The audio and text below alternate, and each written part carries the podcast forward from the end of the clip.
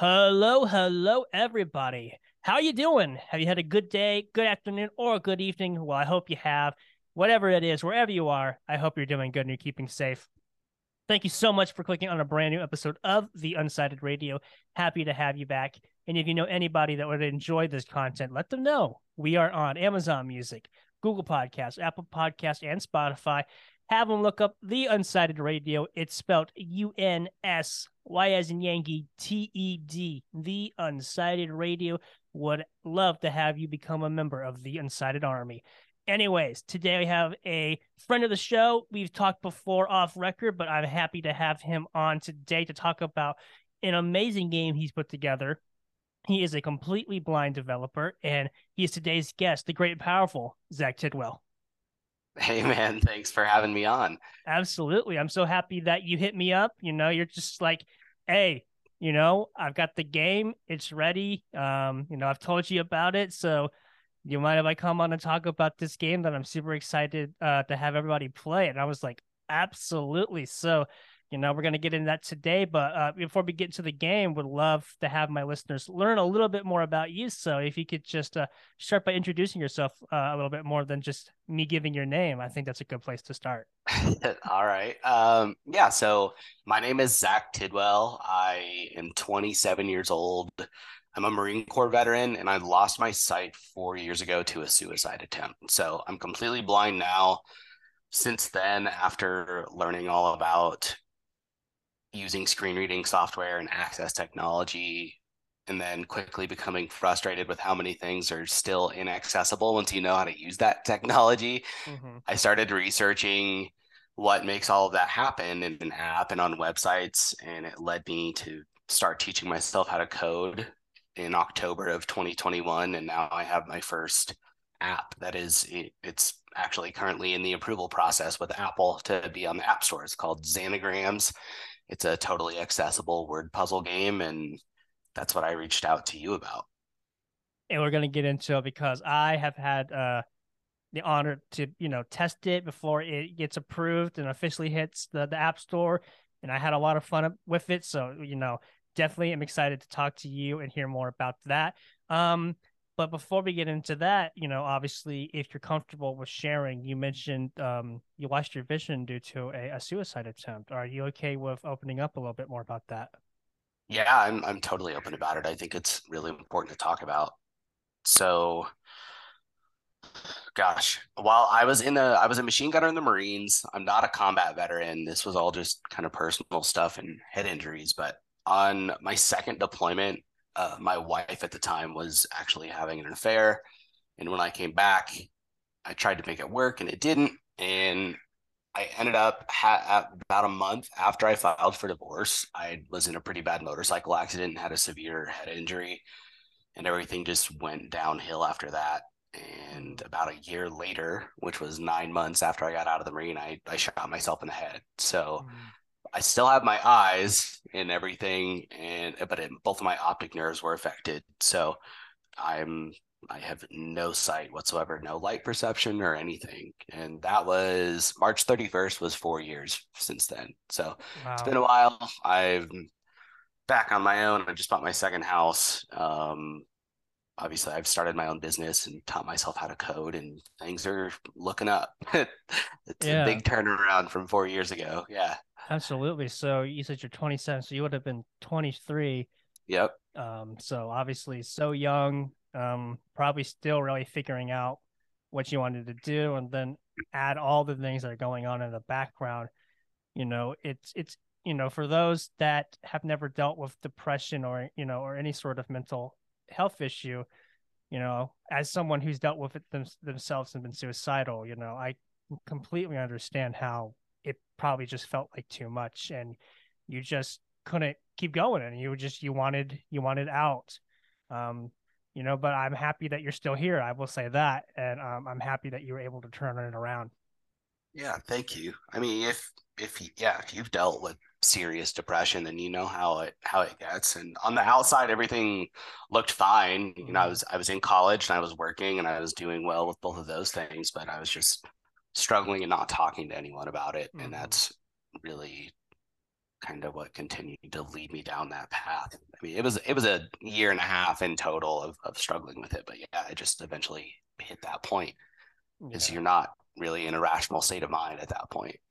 No, absolutely. And, you know, it's just like you said, you just bottle it up and it looks fine on the outside. And I think that's the thing, even with people who are comfortable with their disability identity, you know, we seem fine on the outside, but we still have our days. So I think people really, you know, just going about their days, not really looking underneath, they can miss the signs. And sometimes, you know, we actually really need help, but maybe even ourselves don't realize that we need help.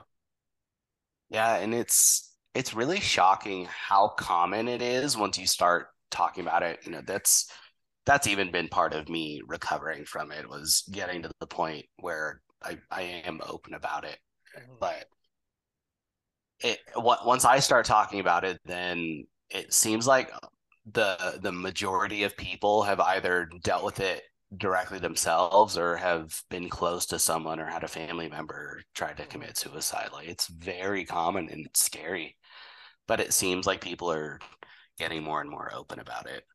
Yeah. And then, you know, I'm not an expert on this, you know, I only know very surface level information because of my history with working for a guide dog organization that, you know, their big thing is also putting service animals with, you know, war veterans. So I know within veterans, mental health, obviously PTSD or PTS, that's such a big thing within that community. And a lot of times those people are just, they are not helped.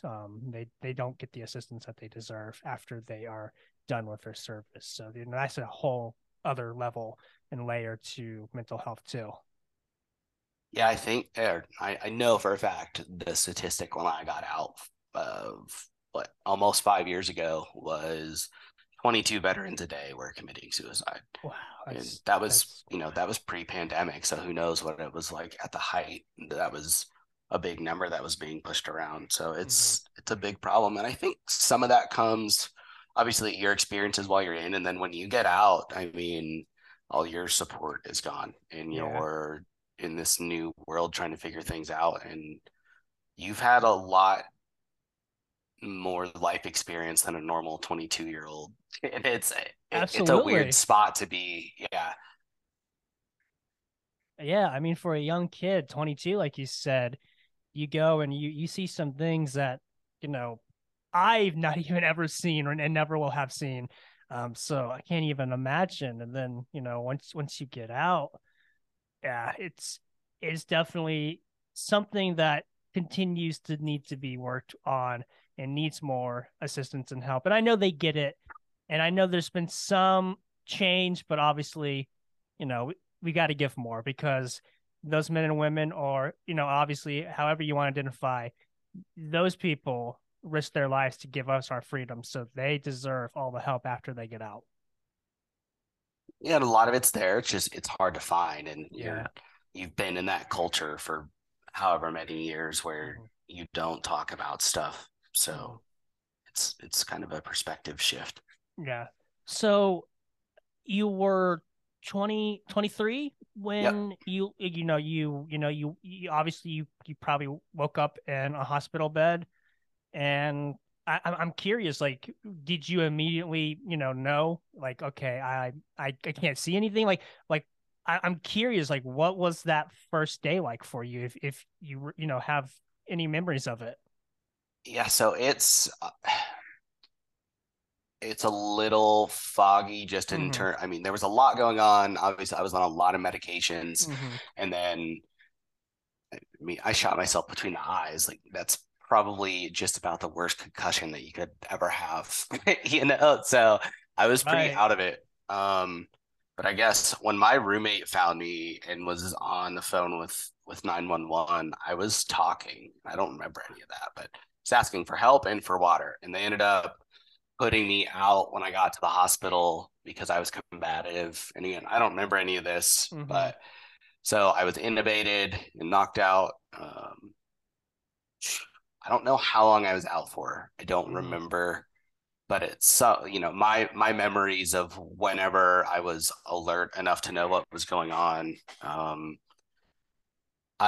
I didn't know I was blind because I was hallucinating so badly. I don't know how much of that was head injury, how much of it was the medications, or how much of it was just my body not knowing what was going on. But it was odd. Like, I could have a conversation like I'm having with you right now, but I was seeing... the settings that I was seeing didn't make sense, and I wouldn't see you even if you were sitting right in front of me talking to me, but I was still seeing places in my head, so it was strange. And it took a little while for them to get it across that, like, no, that's not real. Again, the timeline is so foggy for me, but in total I was in the hospital for 51 days, and some of that, that included my facial reconstruction surgery and the recovery from that. But it was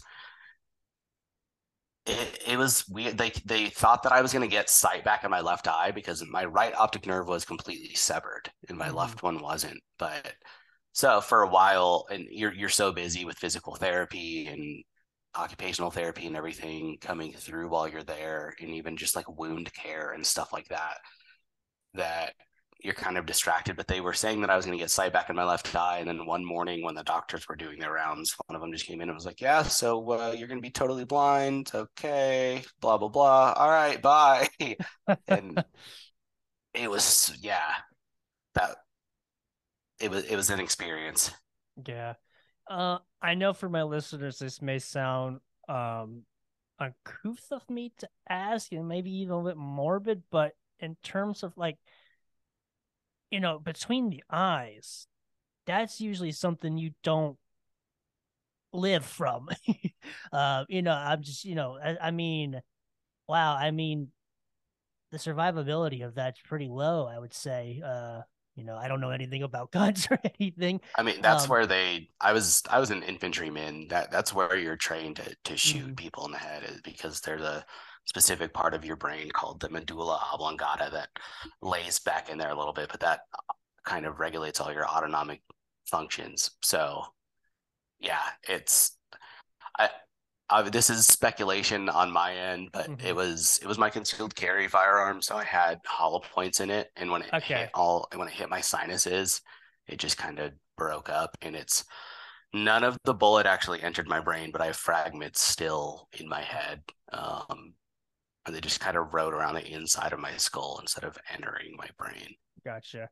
I didn't know if, like, can I ask him if it was hollow point, you know, jacketed, you know, because you know, but yeah, I mean, so that's just, wow, that's crazy. Obviously, you were meant to live for a reason, even if at the time you didn't know it. But obviously, it's a huge life adjustment now, because you weren't thinking you were going to survive this, and you do. And then when you do, now you're completely blind.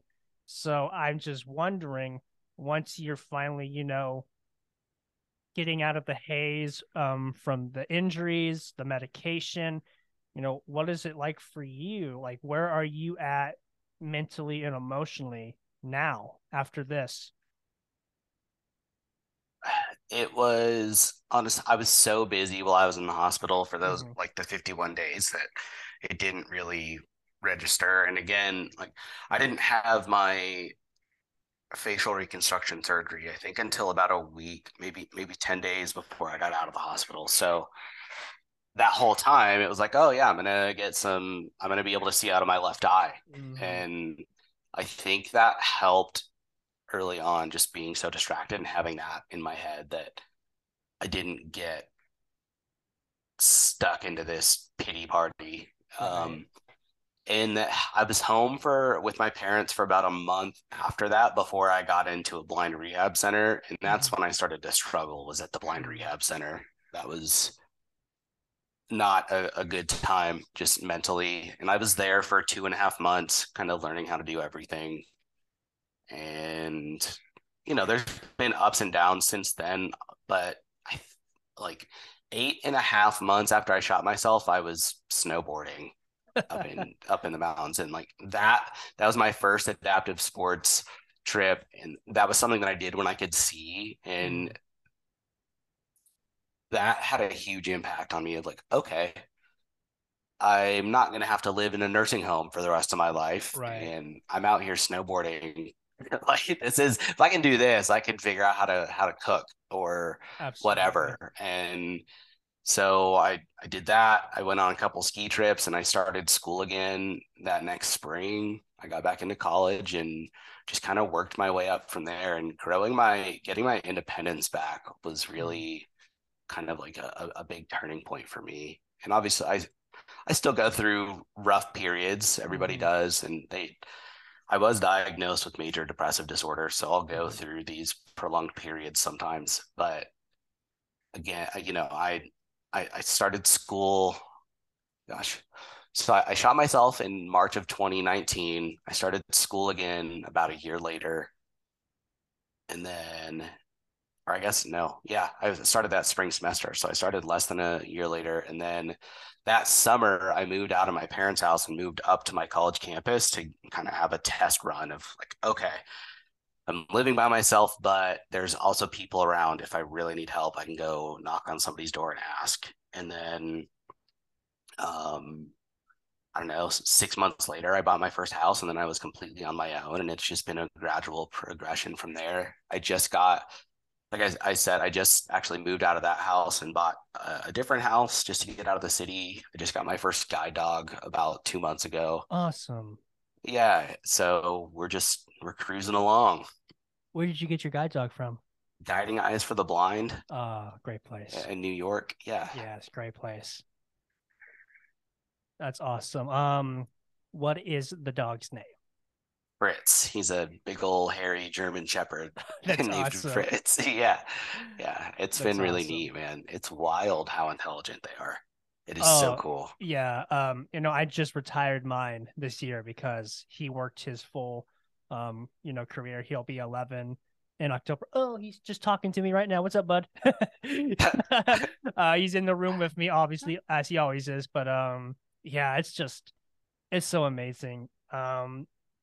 Just how intelligent are, because you know dogs are smart. We all know dogs are smart, but when you see like a working dog with their partner, the person they're supposed to help and protect and provide for, then you're just like, oh wow, that, like, I think they're smarter than humans. Well, yeah, because they have that raw intelligence that you notice, but now it's being directed somewhere and on a level that obviously we're aware of because we know how they've been trained. It just, yeah, I think it does. It focuses it, and it's just, it's insane. Yeah. And I mean, talk about, you know, they help us with our independence and confidence, but you know, what's unspoken is just how much of a partner and a supporter they are. You know, for me, many times when I have my days where I'm not feeling, you know, so up to it, not all the way up there, don't want to really get out of bed, you got that dog there just loving on you, and you gotta help, you gotta provide for them, so you gotta get out, you gotta do stuff for them, so they keep you going, they keep you in a good place. Yeah. And even it's neat, so like I said, I still go do a ton of adaptive sports stuff, and last week I was up in the mountains rock climbing and hiking and paddleboarding and stuff like that. And that was the first trip that I've taken Fritz on. And like having him up there for that stuff and just seeing like, okay, when we were on this lake that was ice 2 weeks ago and I came back to shore on the paddleboard and Fritz just ran up and wanted on the paddleboard and then we cruised around the lake and you're like, okay, this is cool. This is so cool.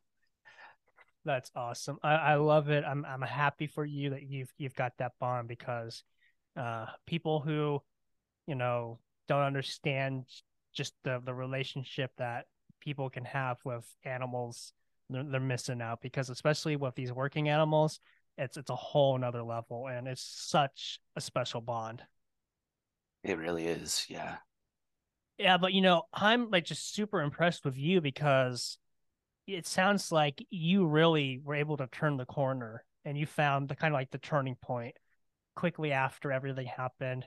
I know after the recovery was done, after the rehab, and that speaks to you. And maybe you didn't even know it at the time that you had this resilience and this inner strength, because it sounds like you were able to really continue to rebuild your confidence and independence.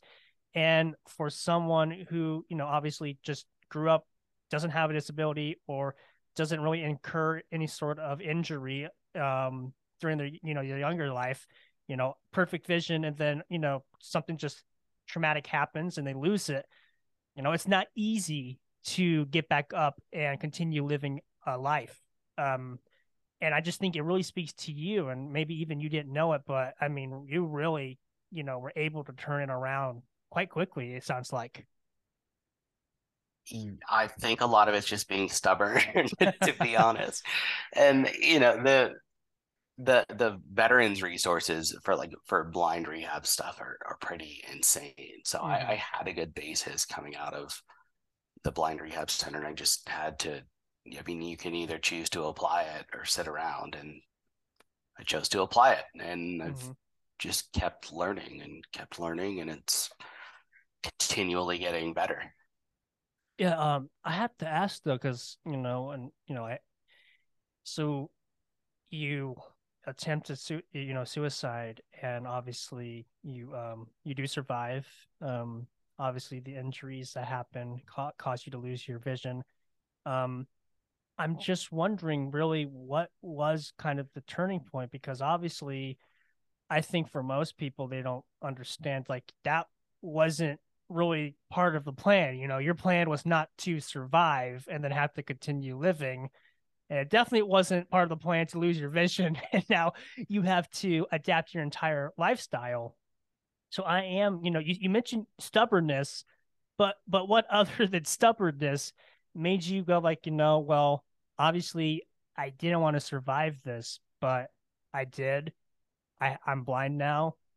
What got you up? What made you want to keep living?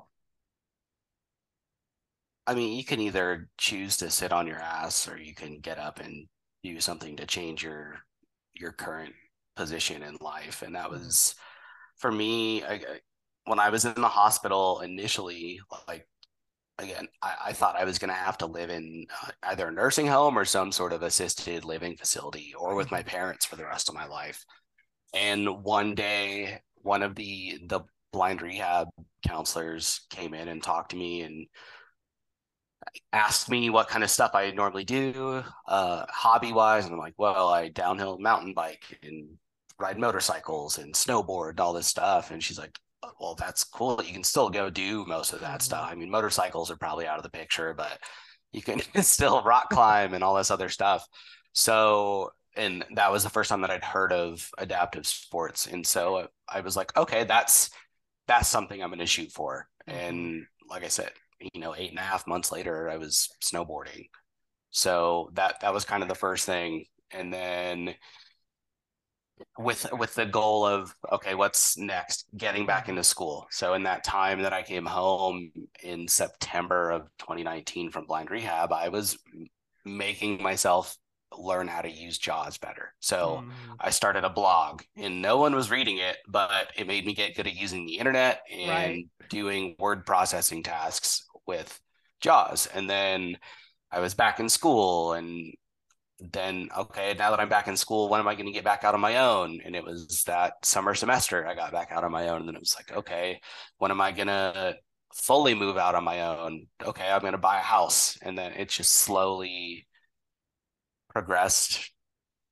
I guess it's been kind of goal driven the entire time now that I say, which makes sense. I mean, that's kind of how my mind works, and like that's kind of where I thrive. If I have something direct that I'm going for and kind of have in the back of my mind the whole time. Mm-hmm. Now, I'm pretty sure it wasn't a goal for you originally to make Zanagrams, which is obviously the game that you've been working on for quite some time now. You mentioned obviously you started the blog to help you get more accustomed to using this adaptive assistive technology, and I'm wondering if that was kind of a little bit of a spark, because obviously. You know, what actually, just to pause, what did you go to school for, to college, to get your degree in? So I ended up dropping out before I shot myself, I was going to school for nursing. Mm-hmm. After I shot myself, I started going to school for clinical psychology. Mm-hmm. And I think in summer of 2021, I was taking a statistics class, and pretty much everything about the class was inaccessible. And I was like, screw this. And I dropped out. And then that's really when I started looking into, like, okay, why is so much of this stuff inaccessible when other things can be completely accessible? Mm-hmm. And that's when I started teaching myself how to code, was right about October of 2021. Mm-hmm. And it was because I wanted to create accessible things, whatever it was. And it quickly became games once I realized, like, okay, I can do this, even though I'd never had any experience with coding before. So I just started tinkering and then realized I could do it. And it turned into Zanagrams. Yeah. Yeah. That's awesome. That's so cool. Yeah. I was, I'm happy I paused to ask that, because definitely was not on the radar, but it came out of you noticing a lot of, and yes, this world is getting more and more accessible, but there are still so many facets of life where the accessibility is not anywhere where it should be. And education is still a big one. As much as we have student disability resource centers, there are still a lot of gaps that occur, and there's still a lot of things and courses that don't really cater to a disabled student. So 100% with my own experiences, I can see the frustration and just be like, you know what? No one's really helping me to get through this, and I'm struggling, falling behind. Screw this, I'm done. But from that, you realize, well, maybe what else is really inaccessible? And it sounds like real quickly you're like, games. And then that's just kind of what you fixated on. And I got to say, to teach yourself coding without any sort of classes, I mean, kudos to you, because I tried to go into an IT degree originally, but I was just like, this is too much for me. I can't do it. So I went and got a history degree instead. So, I mean, all the respect to you, because that's not something easy to teach yourself. No, but it's I was creative when I could see, and that came through art a lot of the time, but I don't have that now, and this has given me a creative outlet. Mm-hmm. Obviously, sometimes it's really frustrating, but as long as I walk away and just come back to it later, it's something that I really enjoy. And I think a lot of that stems from, like, okay, I've identified something that I would like to have exist in the world that doesn't exist, so I can make it happen. And I think that kind of helps drive through that. Yeah, absolutely. So let's talk a little bit more about this game that you've got, Zanagrams. I'm really excited to hear that it is currently in approval for Apple to hit the store. Obviously, you allowed me to test it, and I gotta say, I knew nothing about the game. I didn't even know what an anagram was when I started playing the game. And I gotta be honest, I had a lot of fun with this game. I didn't, I had no, expectations, and I'm glad I didn't, because I found myself being like, wow, I am sinking so much time just to test it for him. I guess, I could tell you, once it's been approved, it's going to be an official download. So it's going to be a game that I'm playing, because I'm hooked, man. I am 100% hooked on the game. That's awesome. And that's like the version that you played is the same.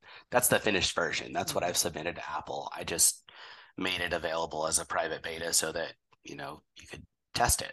So beforehand, but so for those of you who haven't tested it during the public beta and haven't heard of it yet, Zanagrams is a word puzzle game, and because I'm totally blind, it's completely voiceover accessible. I know it does still need some work to make it better for low vision users, but I really didn't get any feedback from low vision users during the beta, so hoping that getting it in front of more people, maybe I can get some more low vision folks to reach out to, mm-hmm. so help me increase contrast and stuff like that. But essentially, every puzzle that you play has 6 anagrams in it. And for people who don't know what an anagram is, you get a clue that points at a one-word answer. So if the answer was going to be feather, the clue might be the hair equivalent for birds. Mm-hmm. And in Zanagrams, every one of those puzzles has 6 anagrams in it. And at the end of the clue, there's a number, and it tells you how many letters are in the answer to that word. Mm-hmm. Then along the bottom portion of the screen, all 6 of those answers have been split up into groups of 2 or 3 letters, and they're displayed as buttons. So if you wanted to try and spell feather, there might be F-E-A, and then another button that says T-H, and another button that says E-R, and it's going to be mixed in with all the other letter groups from the other 5 answers. And you tap them to add it to your spelling. The game automatically detects if you've spelled any of the answers right, and then it removes those letter group buttons from that letter group bank. And so when you get into a hard puzzle that you're struggling with, you can use the process of elimination to kind of single out what's left, because by the time that you've finished one puzzle, you use every one of those buttons once. Mm-hmm. So that's really the gist of the game. The game is a mix of themed and unthemed puzzle packs. So every puzzle pack has 10 puzzles in it, so 60 total anagrams. And when you download the game, you'll have 2 puzzle packs for free, so 120 total anagrams. And then there's all sorts of other puzzle packs that will be available for in-app purchase, as well as hints. You can use hints if you're really stuck on a word, mm-hmm. And the game will tell you what letter group applies to whatever answer it is that you want the hint for. Yeah, I definitely will need some of those hints, because the word salad one, that's a lot of fun. I got my first anagram was like a Creole-based rice dish, and I'm just like, oh, okay, which one's this? And then it said 9 letters. Like, okay, so it can't be gumbo. And then I'm like, okay, what is it? And I'm like, oh, jambalaya. So then I'm asking, hey Alexa, how do you spell jambalaya? Because I'm just like, that's a word I don't know how to spell. So then when it's spelling it, I'm like, okay, now I know what letters I need to look for. So then I'm like, all right, I see the J-A, I see the L-A, the Y-A, so the M-B-A. So I'm like, all right, I got this one. So that was fun. A lot of the fun is just figuring out what the word is from the hint. You have the galaxy ones, like the furthest planet from the sun. You're just like, oh, Neptune, or you're like, a body of ice with like a tail at the end. You're like, oh, okay, oh shit, that's a comet. Then it's just like as you're going through, but some of them are hard, man. So really got to think on some of those, because then you're just like, oh, what could this word be? And sometimes you just need to like shuffle through the letter groups a little bit and be like, oh, okay, maybe it could be this. And then you start spelling it like, man, maybe it's not this one. Then you can clear it and then start shuffling. It's a lot of fun, because someone like me, I start being like, no, I got to figure this out. I got to know what this word is. Yeah. And that's where that kind of using the process of elimination works, to where you're like, okay, I know comets, but I don't know this longer one. What else can I solve aside from comets? And it slowly lessens the number of letter groups that you have to pick from. And I intentionally made them challenging, because obviously I've handwritten all of these. At this point, I've almost written 800 anagrams for the game. Like, they're kind of tedious to write. So I wanted to make some that I think are fun and challenging. It's so fun. I don't know if you ever heard of this. I can't remember if was it Word Brain or Buzz Brain.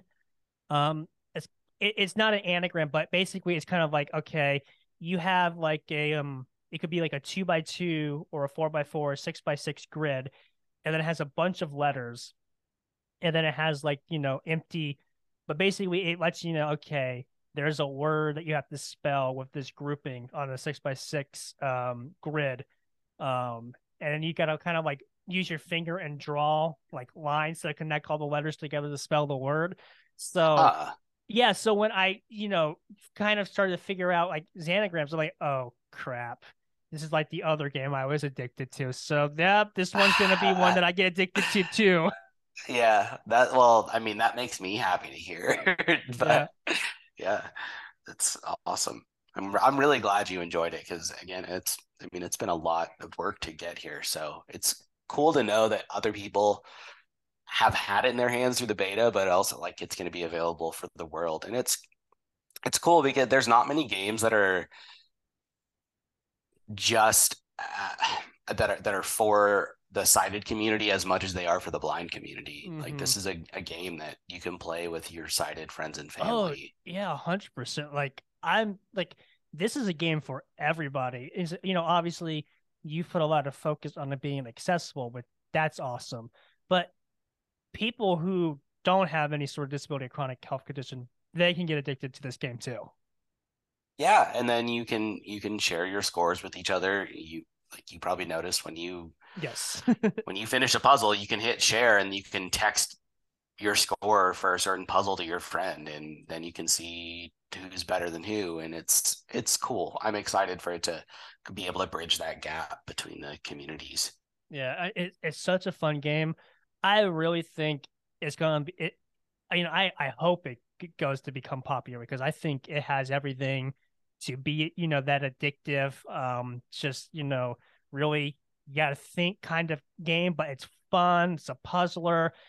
I think it has all the aspects of a good game. And I really hope, like, once it officially gets, you know, on the App Store, that not just, you know, myself, but everyone else is playing it, because I really think it has a lot of potential. And it's a really fun game. And I have to say, I was really impressed with the voiceover compatibility, because obviously, you know, that's what I'm big on, obviously, with apps nowadays is, you know, can I play this game with my limited vision? Because, you know, I can't see the clues, can't see the letter groupings, you know, I can't see the buttons that I'm supposed to press. But everything that I used with my voiceover normally outside of the game, it worked on the app. So I was really happy with that. And I was really impressed with the tutorial, kind of like the mock demo of how the game would really like look and operate as if you went and played an actual pack. So I can see the love that you put into the game, and I was just really impressed with how intuitive it was, how easy it was to start playing, and how much my voiceover worked for it. So you did some great work, my friend. Thank you so much.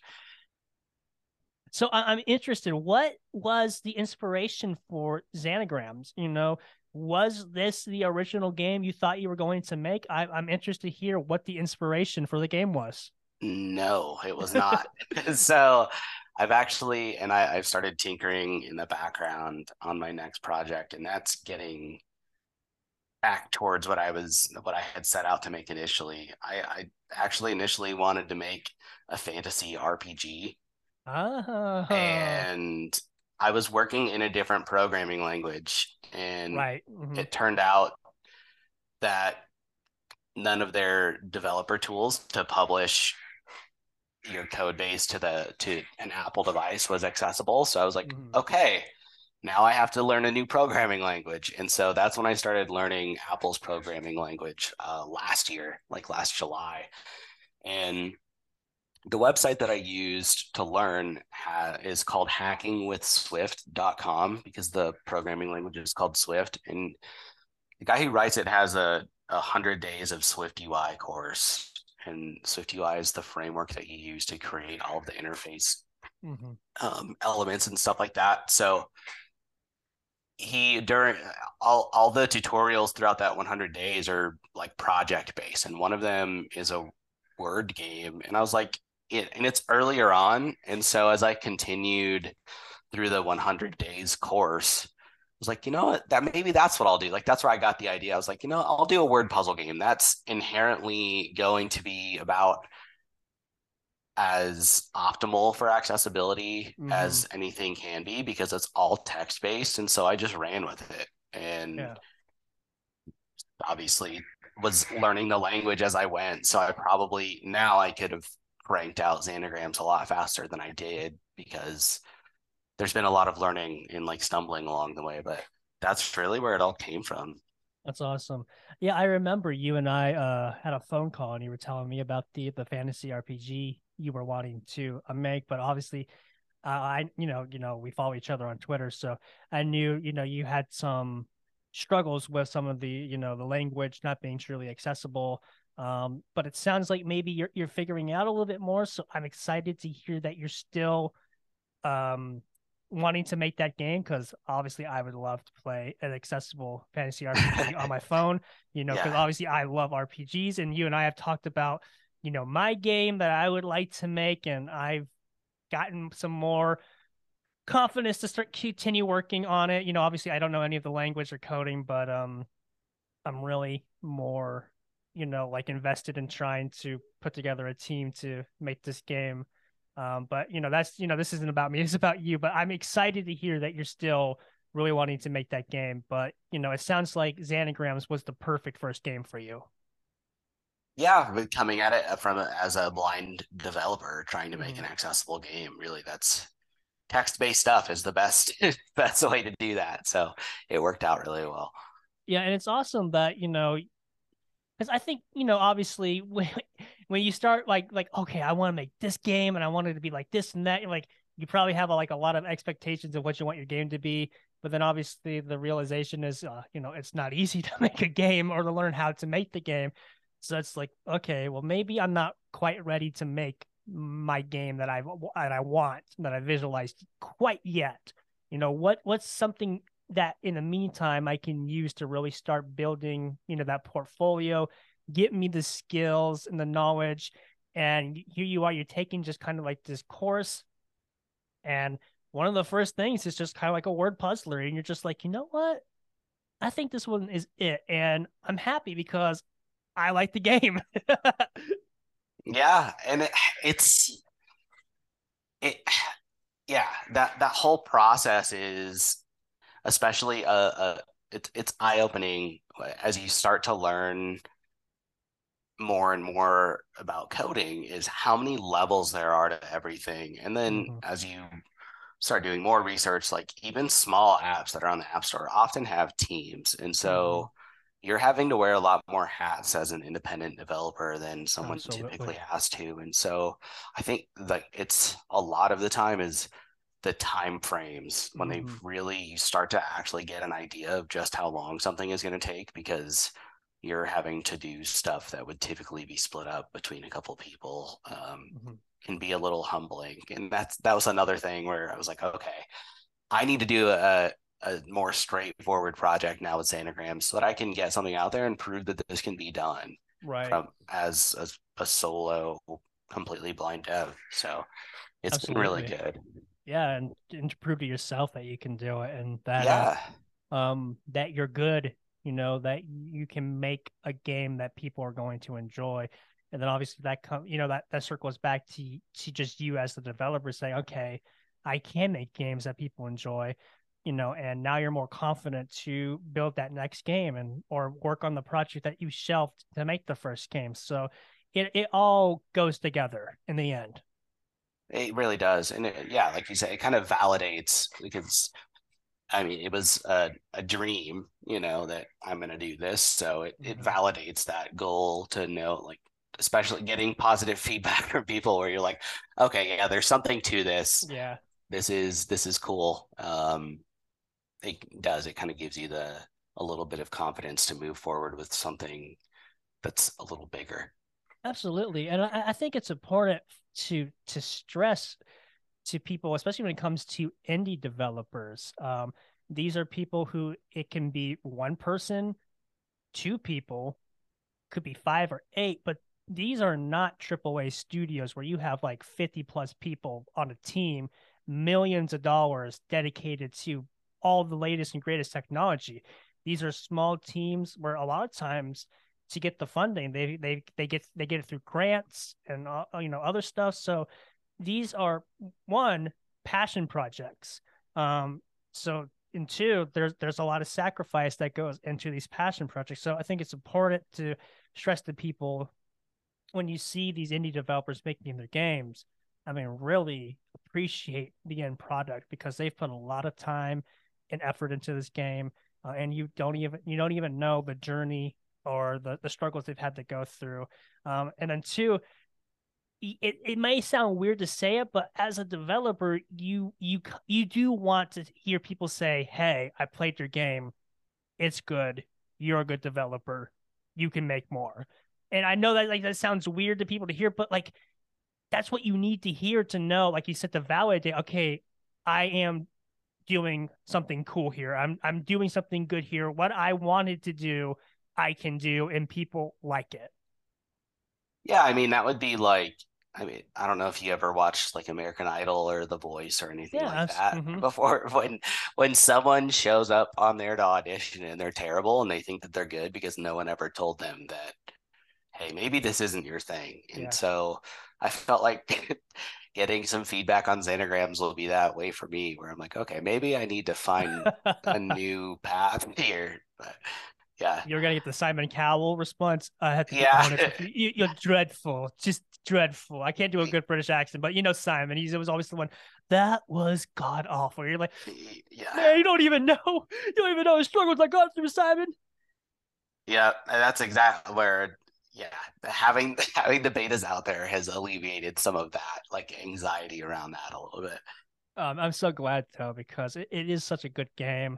I'm interested though. So, you did the course in the word puzzler, but the whole anagram aspect of it, where did that come from? Because I had never even heard of an anagram before. Anagrams.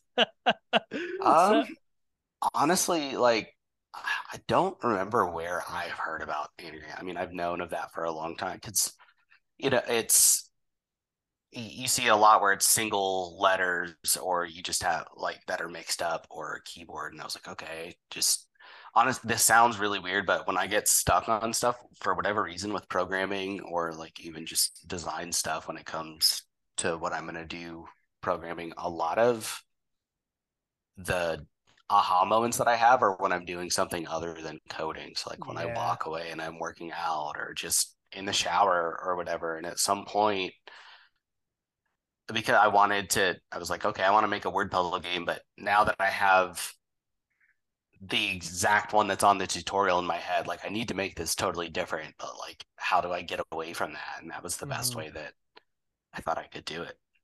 I feel part of those courses in college, they need to have a day where it's all right, today we're going to go over why it's so important to take showers as a developer, or why it's so important to go on walks as a developer, because it's so true. Some of those breakthrough moments in the course of developing, you won't find it when you're working on it actively.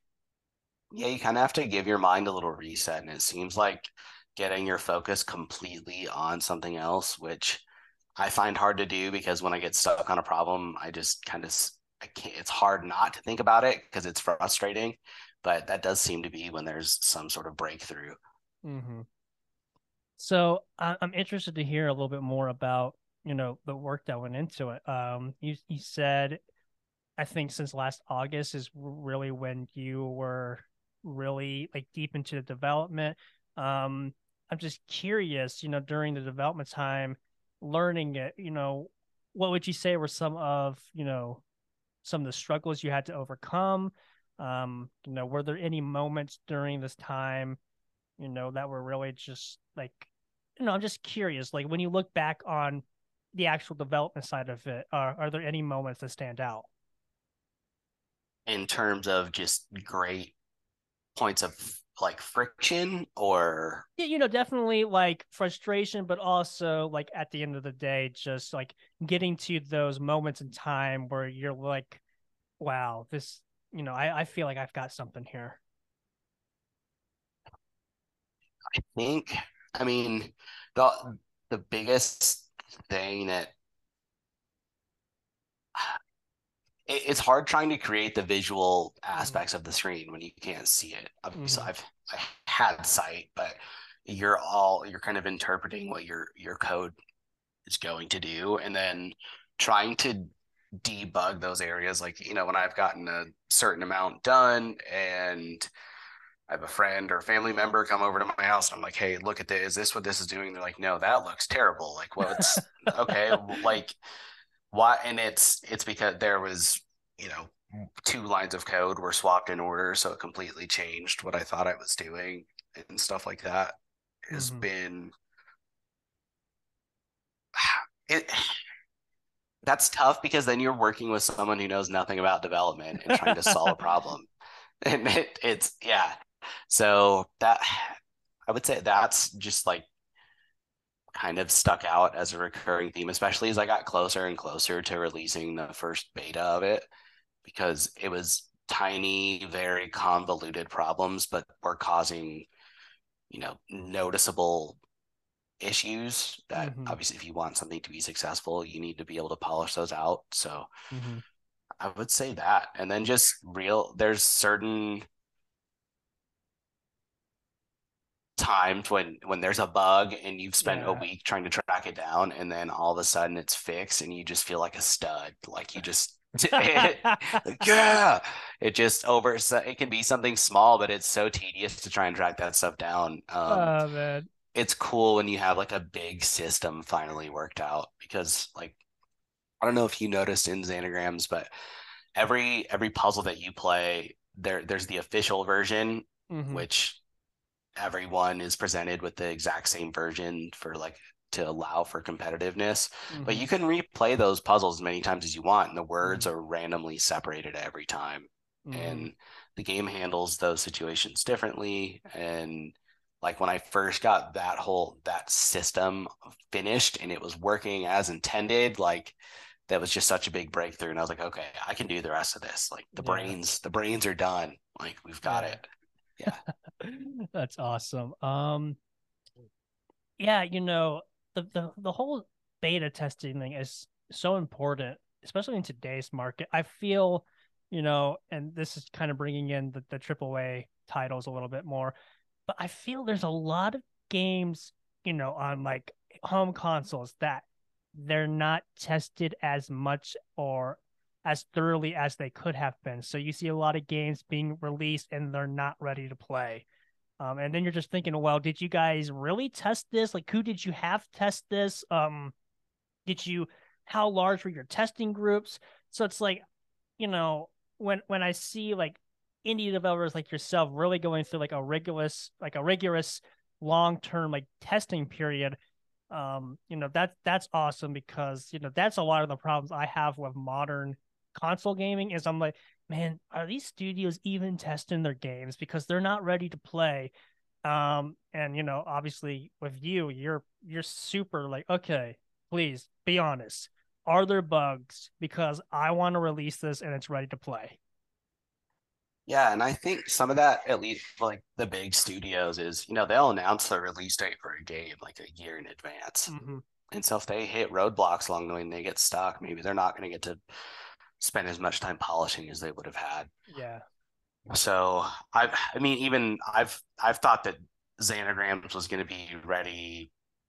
I initially was hoping around like Christmas time, like last Christmas, you know, and now here we are in June and I finally submitted it to the App Store. And even now it should be good to go out on the 4th of July is what I'm shooting for, but there's some inaccessibility issues with some of like the uploading tools for on the developer side that I just need to have someone with working eyeballs come over and click some stuff for me, but to fix it. But yeah, I mean, it's hard because it's not like developing software isn't like making a coding project is not like writing. Like if you write a paper for college, there's a very specific formula you can follow with your body paragraphs, your introduction and your conclusion.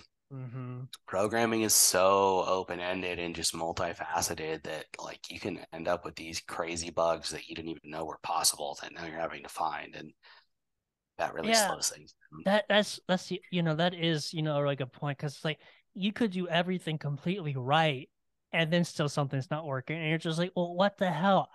It's all right here, I know it's working. And I don't know. Maybe you just didn't put something where you thought it's crazy. Like you can really think like I've got this, and then you're like, nope, it's not working. Yep, and it's crazy because when you're writing code, like the app that you write code in, you can attempt. It's called building your project. You can attempt to build, and it'll check and make sure that you followed all of the rules of the programming language. So it may build successfully, but then all the code might be valid. But then when you run it on an iPhone, you may realize that it's not doing what you wanted it to do.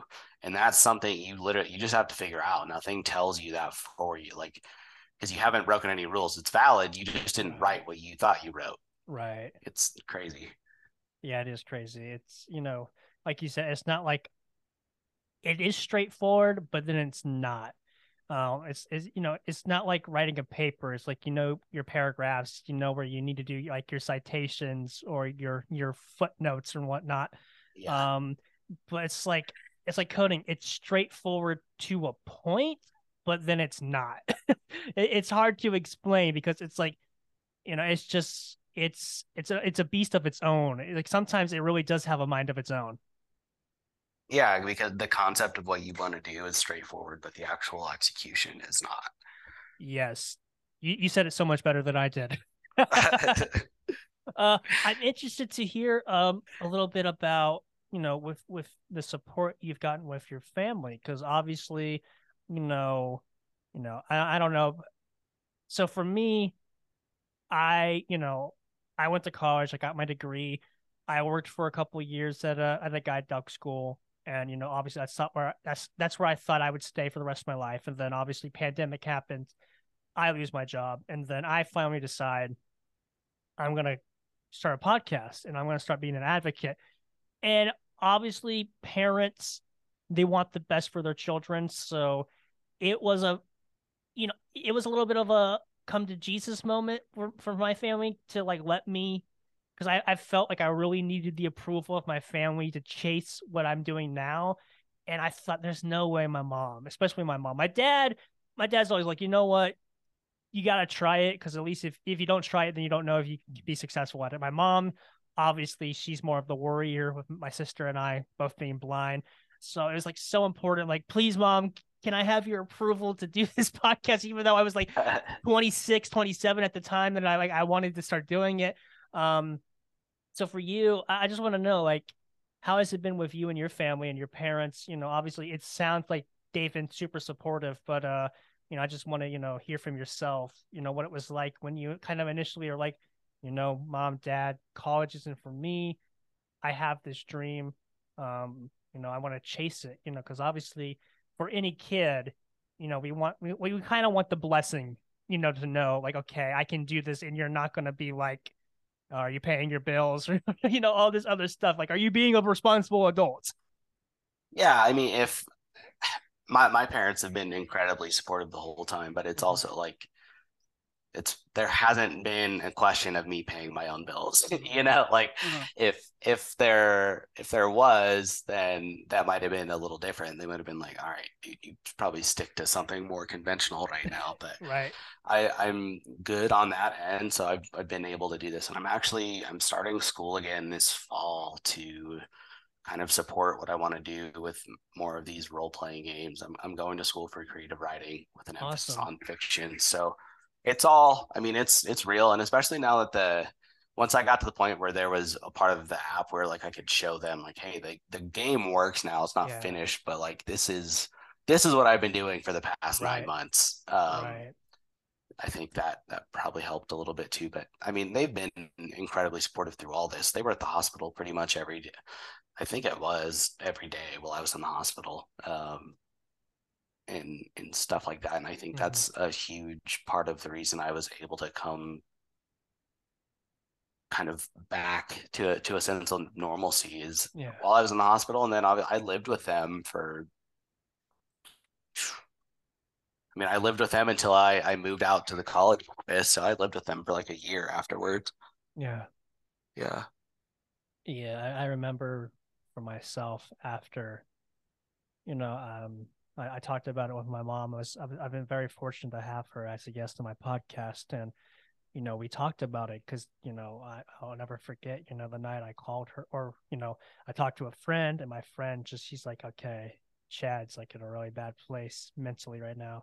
He could probably hurt himself, you know, basically ratted me out. And I thank him. I tell him, you know, the best thing you ever did as a friend was tell on me to my parents. You have to in a situation like that. Yeah. And, you know, she calls me and she says, what are you doing? And I'm like, I'm not doing good. And, you know, she comes to get me. I drop out of my current courses and take a year off, and I just live with them. And I think that was so important for me to kind of know, like, even if everything goes wrong and I've got to stop everything in my life, that I have my family to fall back on. And I acknowledge my privilege with that, of my family dynamics, to have that sort of relationship with my parents to be there for me when I was suicidal and I didn't want to live. And that's a powerful thing to have. And, you know, it's something that, you know, that really tears me apart when I hear other disabled or chronically ill people tell me they don't have that, because it's like, damn,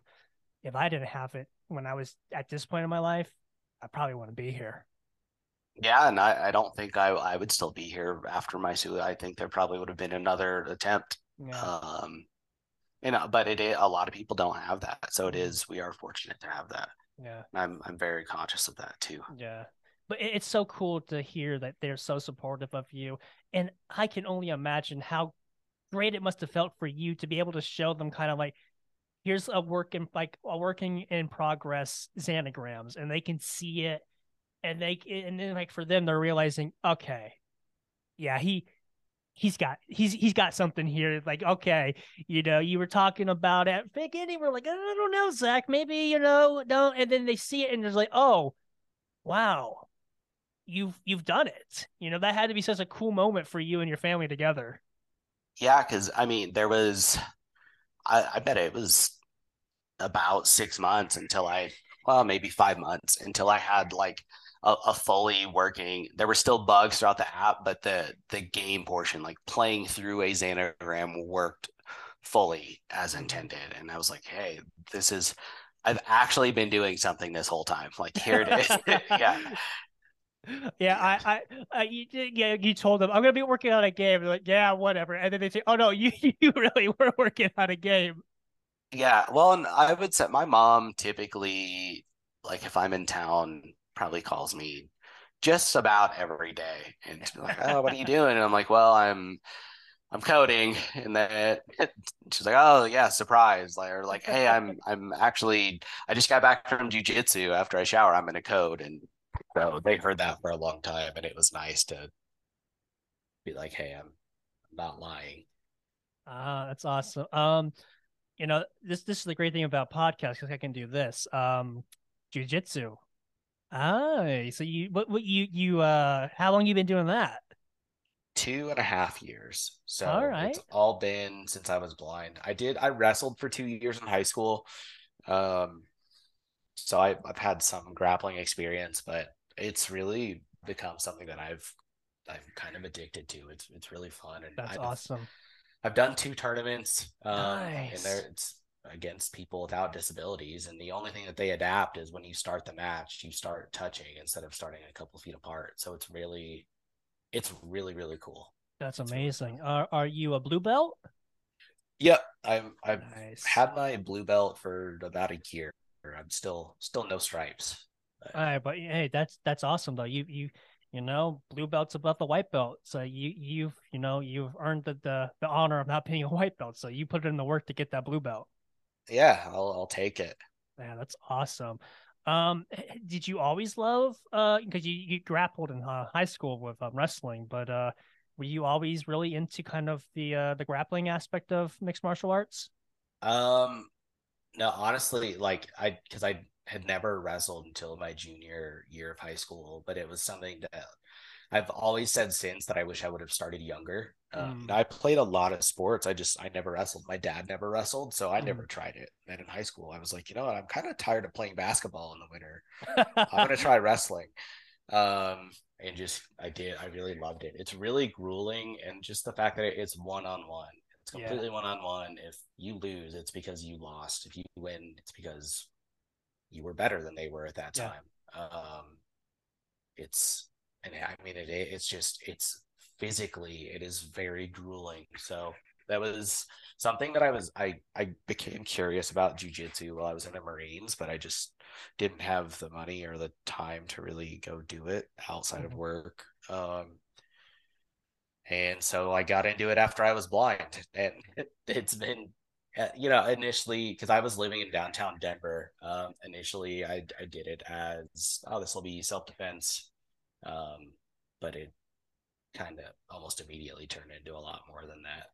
That's awesome. I've always been big into MMA, UFC, and I've always loved, as much as I love the boxing, the stand-up, I've always been more into the ground game. So the wrestling, but more so the jiu-jitsu. I've always, like, all the fans that are usually booing over the grappling, I'm like, oh my God, this is amazing. And I'm just like, these idiots don't even know what they're looking at. Because you have no respect for how much finesse there is in all of that. Yeah. I did it for a little bit, but it was like an hour away from where I was originally living from my parents, and my parents obviously worked full-hour days. So it's just like, it just wasn't logistical for me to continue doing, but I enjoyed it. I know a little bit, but I don't know, maybe here I can, I live in, close to Tampa. So I know in South Florida, at least, there's a huge MMA, scene, because obviously there's a, I think it's LFA or Titan or whatever it is here as a promotion. So, you've got people like scattered sporadically throughout the state who are training. So I could probably find a gym to do it if I wanted to really get into it, but I loved it. And it's cool that you're doing it, because I think we really need more representation of disabled athletes in like jiu-jitsu, wrestling, because we're, just because we have a disability or a chronic health condition doesn't mean we can still be badasses. Yeah, you can still lay it down when you need to. Exactly. But, yeah, that's awesome though. That's so cool that you're doing it, and you've done tournaments. That's not easy to do, so that's awesome, man. Yeah, thanks, man. It's definitely something I would urge more people to try if it interests you. Like it's very doable. Yeah, and I love how, like, especially with jiu-jitsu, it's like you really don't need to see; you just need to feel.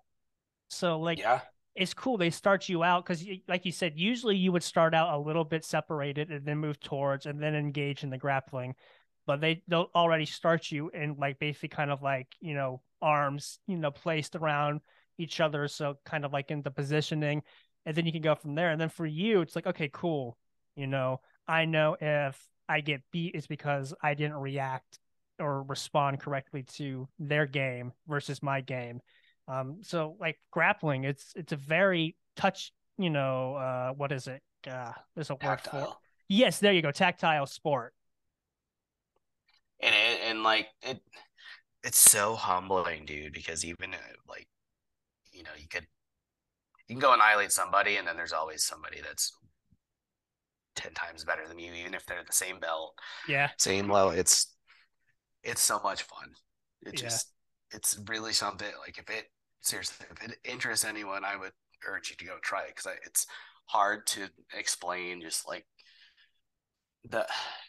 it really does kind of become addicting. And I think a lot of it is the community. It attracts a certain kind of person. So at least I've only trained it, or I've only had 2 gyms, but both of them, just the people that are in there. It's cool. It's not what you would think the environment would be like in there. Everybody's super sweet, super friendly, but then you go try and choke each other, and it's I don't know. It's yeah. Really cool. A lot of people think it's just like the jocks or the meatheads, but it's a very diverse community, and there's a lot of humbleness in that. There's a lot of respect that people, especially within the grappling community, there's a lot of mutual respect within those communities. Yeah, there really is. Yeah, so that's awesome. That's so cool that you do that. So tell me a little bit more about Zanagrams. You have it in for approval. You said July 4th. Now, do you know for a fact if that's going to be the day that people can start downloading it from the App Store? I don't know for a fact. Okay, I've been going back and forth with Apple. Again, they gave me some, they rejected the submission and gave me some feedback. And the thing that I need to change is something that I can't do without sight. So I literally just need someone to like click on some things for me. And as far as I know, that's the, I don't know if they do a, if they stop, you know, examining your submission once they find one issue, or if that's, they did the full examination and only found that one issue. Gotcha. So, and it takes, you know, typically about 24 hours to hear back from them. Yeah. How has that process been? How has Apple been on their end? Have they been easy to work with? Because, you know, obviously I've never really, you know, known anything about the process of submitting, you know, a finished game to any sort of company to where they can put it out for people to play it. So I'm curious, how has that back and forth been? Have they been accommodating? Have they been nice? At least, you know. When I've come to Apple with accessibility issues, with the developer, like the app that you have to write code in is called Xcode. There's accessibility issues in there that I've been trying to report since last year, and they are totally unresponsive. And they've also been unhelpful with the online and accessibility stuff centered around the developer tools. And I don't know why. I think it's because when I contact these departments, I don't think they know what to do. And I'm like, hey, I'm totally blind, and there's some stuff that's wrong here. But yeah, so it's been really frustrating on that end because they seem so big on accessibility, but then their individual departments are not. Yeah, that's actually a little bit upsetting to hear because they do push accessibility so much on the surface level, or like, oh, we fix everything when you tell us, and you know that's a little disappointing to hear. But obviously, I think that's kind of the issue of the whole hashtag nothing with us without us. It's like, how many disabled people do you have within these individual departments? You know, do you have actual disabled developers, coders, you know, managers, like just employees sitting in on these departments? Because I think a lot of times, and this is what like I found my frustration when, if we go back to the education, these SDR centers, they don't have a single disabled person working in the Disability Resource Center. And you're just like, well, how can you understand what I'm going through if you have no one in here that represents me? So I think maybe it could be an issue of like, well, do you really have representation or diversity within these departments? Because if you don't, then when someone like you comes to them, they're like, I don't know, because we don't have anybody that's like you here with us. So blah, blah, blah. And you're just like, okay, well, this is just lip service. Well, it's everything's very convoluted because it is such a big organization. Everything's compartmentalized and those different departments, from what I've been told, can't talk to each other, which makes no sense. So when you come to, you know, the, like Apple developers, like all the online stuff that you use, when you have an accessibility issue with that and you're talking to a tech support person for them, like they have no idea what you're talking about. Yeah. But then they can't reach out to the people who do. So I think it's just an issue of the organization being so big. Yeah. I've recently found that the platform I used for my podcast, it used to be called Anchor, but it's podcasters, or Spotify for podcasters. And I used their website to upload, and they've updated their interface, and they've made it really unintuitive for me as a user. Like I like, my big thing is I hate when companies update their interface, and it worked so good before the update, and now the updates made it completely harder. It was like, why couldn't you just keep it the way you already had it, but then just update everything else? Because now I've literally had to send out an email and be like, okay, here's why this doesn't work, and who knows if I'll ever hear from them. Obviously, I figured out how to do it, so I'll continue to use it. But my frustrations are still there. And yeah, you know, I want to at least know, like, will you address my concerns? Because I don't think you, and especially for like, you pay Joe Rogan $100 million for his podcasts. I know you've got money to look into accessibility. So, you know, you can't come back to me and say, you don't have the people that could look into this, or you don't at least have the money. Yeah, exactly. It's like, I wish you could put more priority into these things, because they have to know. They have several disabled content creators uploading their podcast onto Spotify. So, you know, it's just a thing of like, where do their priorities lie? Yep. It just, that's not where the big money is. So it gets put on the back burner.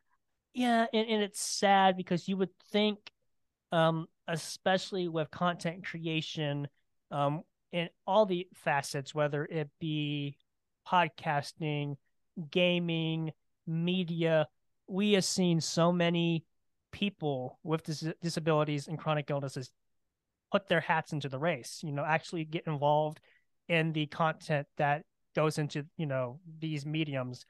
And we've seen changes, and we've seen more accessibility come to these fields, but it still feels like it's not enough. And obviously it's probably still very new for a lot of these companies. So they're still kind of having to shift through and change things internally, infrastructure. But it is frustrating to kind of try and reach out to these departments and you don't ever hear back from them. And you're just like, well, you say you're working on accessibility, or you're so big on accessibility, but then when someone actually reaches out to you about it, you don't hear shit. Yeah. And I think that comes back to it not being represented. So like at face value, it might seem accessible to them, but then if they actually tried to do something using whatever access technology, then you realize like, okay, it's not, it might be 90% there, but the 10% that's missing usually is like a crucial aspect that you can't be skipped. Yeah. Oh no. 100%. It's like you could have 99.9999%, but then that 1% is it's a 1%, but that 1% is so much bigger than what people actually see in that value. It's just like, you know, it's hard to actually put like a percentage or like a level of importance onto accessibility, even when you know there is some accessibility there, because it's like, well, yeah, but it's still not good enough. So they need to continue to do more. And if they are having troubles internally, then they should look to the people who are using their apps, their tools, their kits. They should really work with them. And I guess it's just frustrating to kind of be like, you know, it's again, it's the whole hashtag nothing with us without us. Yep. But I'm happy that you're at a point though where they're considering releasing it, and I hope they do pull the trigger, because Zanagrams is so much fun. It's a really great game. Like you said, it's a good game for everybody. And that's the thing with gaming that I try to push as, you know, a blind gamer, is gaming is for everybody. For me, that's, you know, why I really push and maybe even annoy people with how upfront I am when I'm frustrated about a game, because I'm just like, yeah, it's a great game, but it's not playable for disabled gamers. So however great you want to think this game is, for me, it's not good enough. So it's like, I probably annoy the shit out of people. Like when I say, you know, oh yeah, the new Zeldas, they're great games, but I can't play them. So it doesn't matter how fun you're having with those games. Those aren't good games, in my opinion, from the point that I'm rating them or, you know, scoring them from an accessibility standpoint. So it's like, you know, we got to do better. And because for me, I almost gave up on gaming, because I thought, you know, there's no place for a disabled gamer in gaming. You know, I always tell people this story of when Kingdom Hearts 3 released. I was so excited to play that game because obviously I grew up on 1 and 2. I was such a big fan of these games, I still am. And I was so excited to play the third game. And, you know, obviously I think KH3 came out like 2017, 2018, maybe 2019. So I still had a lot of usable vision at this point. but obviously it was nowhere to where it was good enough. And I didn't know, you know, that it wasn't good enough. So I'm playing this game that I can't even get through Olympus. And I'm just like, what the hell's going on here? Why can't I play this game? I know I can play games. Just a year ago, I was playing games, no problem. And now I can't play games. And I'll never forget the feeling I had when I called my mom saying, I got to give up on gaming. And she's like, what's wrong? It's like, well, I can't play games anymore because of my disability. And I think being a disabled gamer, we can't play games if we're disabled. And that wasn't the reality. The reality was that companies weren't building games made for disabled gamers. And obviously, once Last of Us Part 2 came out, I realized it's like, oh, no. It's just the problem has always been that these studios just weren't making games accessible for us. I'm not the problem. It's the people making the games. And they just needed to be more proactive in making gaming for everybody. Yeah, and it is doable. It's extra work, but it is doable. Mm-hmm. So I don't know. I think that we're starting to see a bit of a shift where it's at least talked about more. Mm-hmm. Yeah, and you know, there's a big difference between true accessibility and accidental accessibility. Yeah. So I think people don't understand like what that means is true accessibility is teams actually built the game up from the from the beginning that have like text to speech, narration, aim assistance, actual features that work for the intended purpose of being used by disabled gamers versus, oh, we as a disabled gamer, we found something in the game that was never meant to be used as an accessible feature, but it is an accessibility feature, but they didn't actually identify it and build it as that. It's like the prime example I always give is Skyrim. There is clairvoyance in that game, and that's a navigational assistance tool. You can literally use that spell to help you get from point A to point B in a quest. And then you're just looking like, wow, they have navigation assistance in this game, but I bet you they never intended it to be like that. So like I always tell people, I sometimes want to run into a Bethesda like VP and be like, hey, do you realize that Skyrim has navigational assistance? And just like watch their, like feel their face and see if their eyes like light up or something like, oh, really? Because like, and I'm like, because do you guys even know what you had there? Yeah. Yeah. It's cool that it's in there. I didn't know that was a thing. Yeah. It's crazy. Sometimes you never really know. And that's why it's so important to have our voices be heard and to have people like yourself making these games, because it's important to have that representation. And it's so amazing that someone can play this game without a disability and not even realize that it was made with disabled gamers in mind. I think when they do realize that, they're like, wow, that's pretty awesome. It's great that they did this. And then for you, it's awesome to know that you're a part of this ongoing, representation of disabled developers and including disabled gamers in the games that you're creating. Yeah, thanks. I'm really excited to see how it all goes. Absolutely. And I'm excited to know that you are still excited to build that fantasy RPG, because I remember we had that phone call and you were telling me about it, but I remember you were having some troubles with the coding and the kits that had to use to build it. But I'm excited to know that this first game, Zanagrams, which is a great game, and I really do think people are going to love this game because I loved it. And I tell people, if I like a game, I think anybody should be able to like a game, because yeah. I'm very picky and I'm very opinionated when it comes to my game. And I gotta tell you, I'm not just saying this because I'm talking to you. I mean it. You've built an amazing game, and it's super fun, and I think everybody's going to love it. But excited to hear that it's made you more confident to go and chase that other game that you've always wanted to build. Yeah, thanks, man. So hopefully July 4th, go look on the Apple App Store, and Zanagrams will be in there. Awesome. Well, hey, Zach, thank you so much for coming on today. I'm happy you reached out. I've wanted to, collaborate with you more. So I was it was an awesome surprise to, see you send me a message and say, hey, can I come on your podcast? And I'm just like, heck yeah, man, get on here. Let's talk about your game, because I've been looking forward to what you had in store. So I'm so excited for you. Congratulations. And honestly, I hope July 4th, it is on the App Store, and I hope everybody's playing it and enjoying it as much as I did. Yeah, and I'll keep you updated if anything changes with that. But thanks again, man. Absolutely, not a problem. Hey, before I let you go, is there anything that I can do to help you? You let me know, you know, obviously for support, I'm here for you, whatever I can do. But if anybody else would like to reach out, talk to you, give you their, you know, constructive criticism or anything they, or just get in touch and want to, you know, collaborate with you, what's a good way for them to do that? And also stay up to date. Right now, you can follow me on Twitter at Zach C. Tidwell, or just send me an email at contact@darkhorsegamestudios.com. Awesome. Well, Zach, thank you again for coming on the podcast. I've had a lot of fun talking to you. You have an amazing lived experience and story. You know, I thank you so much for all that you do.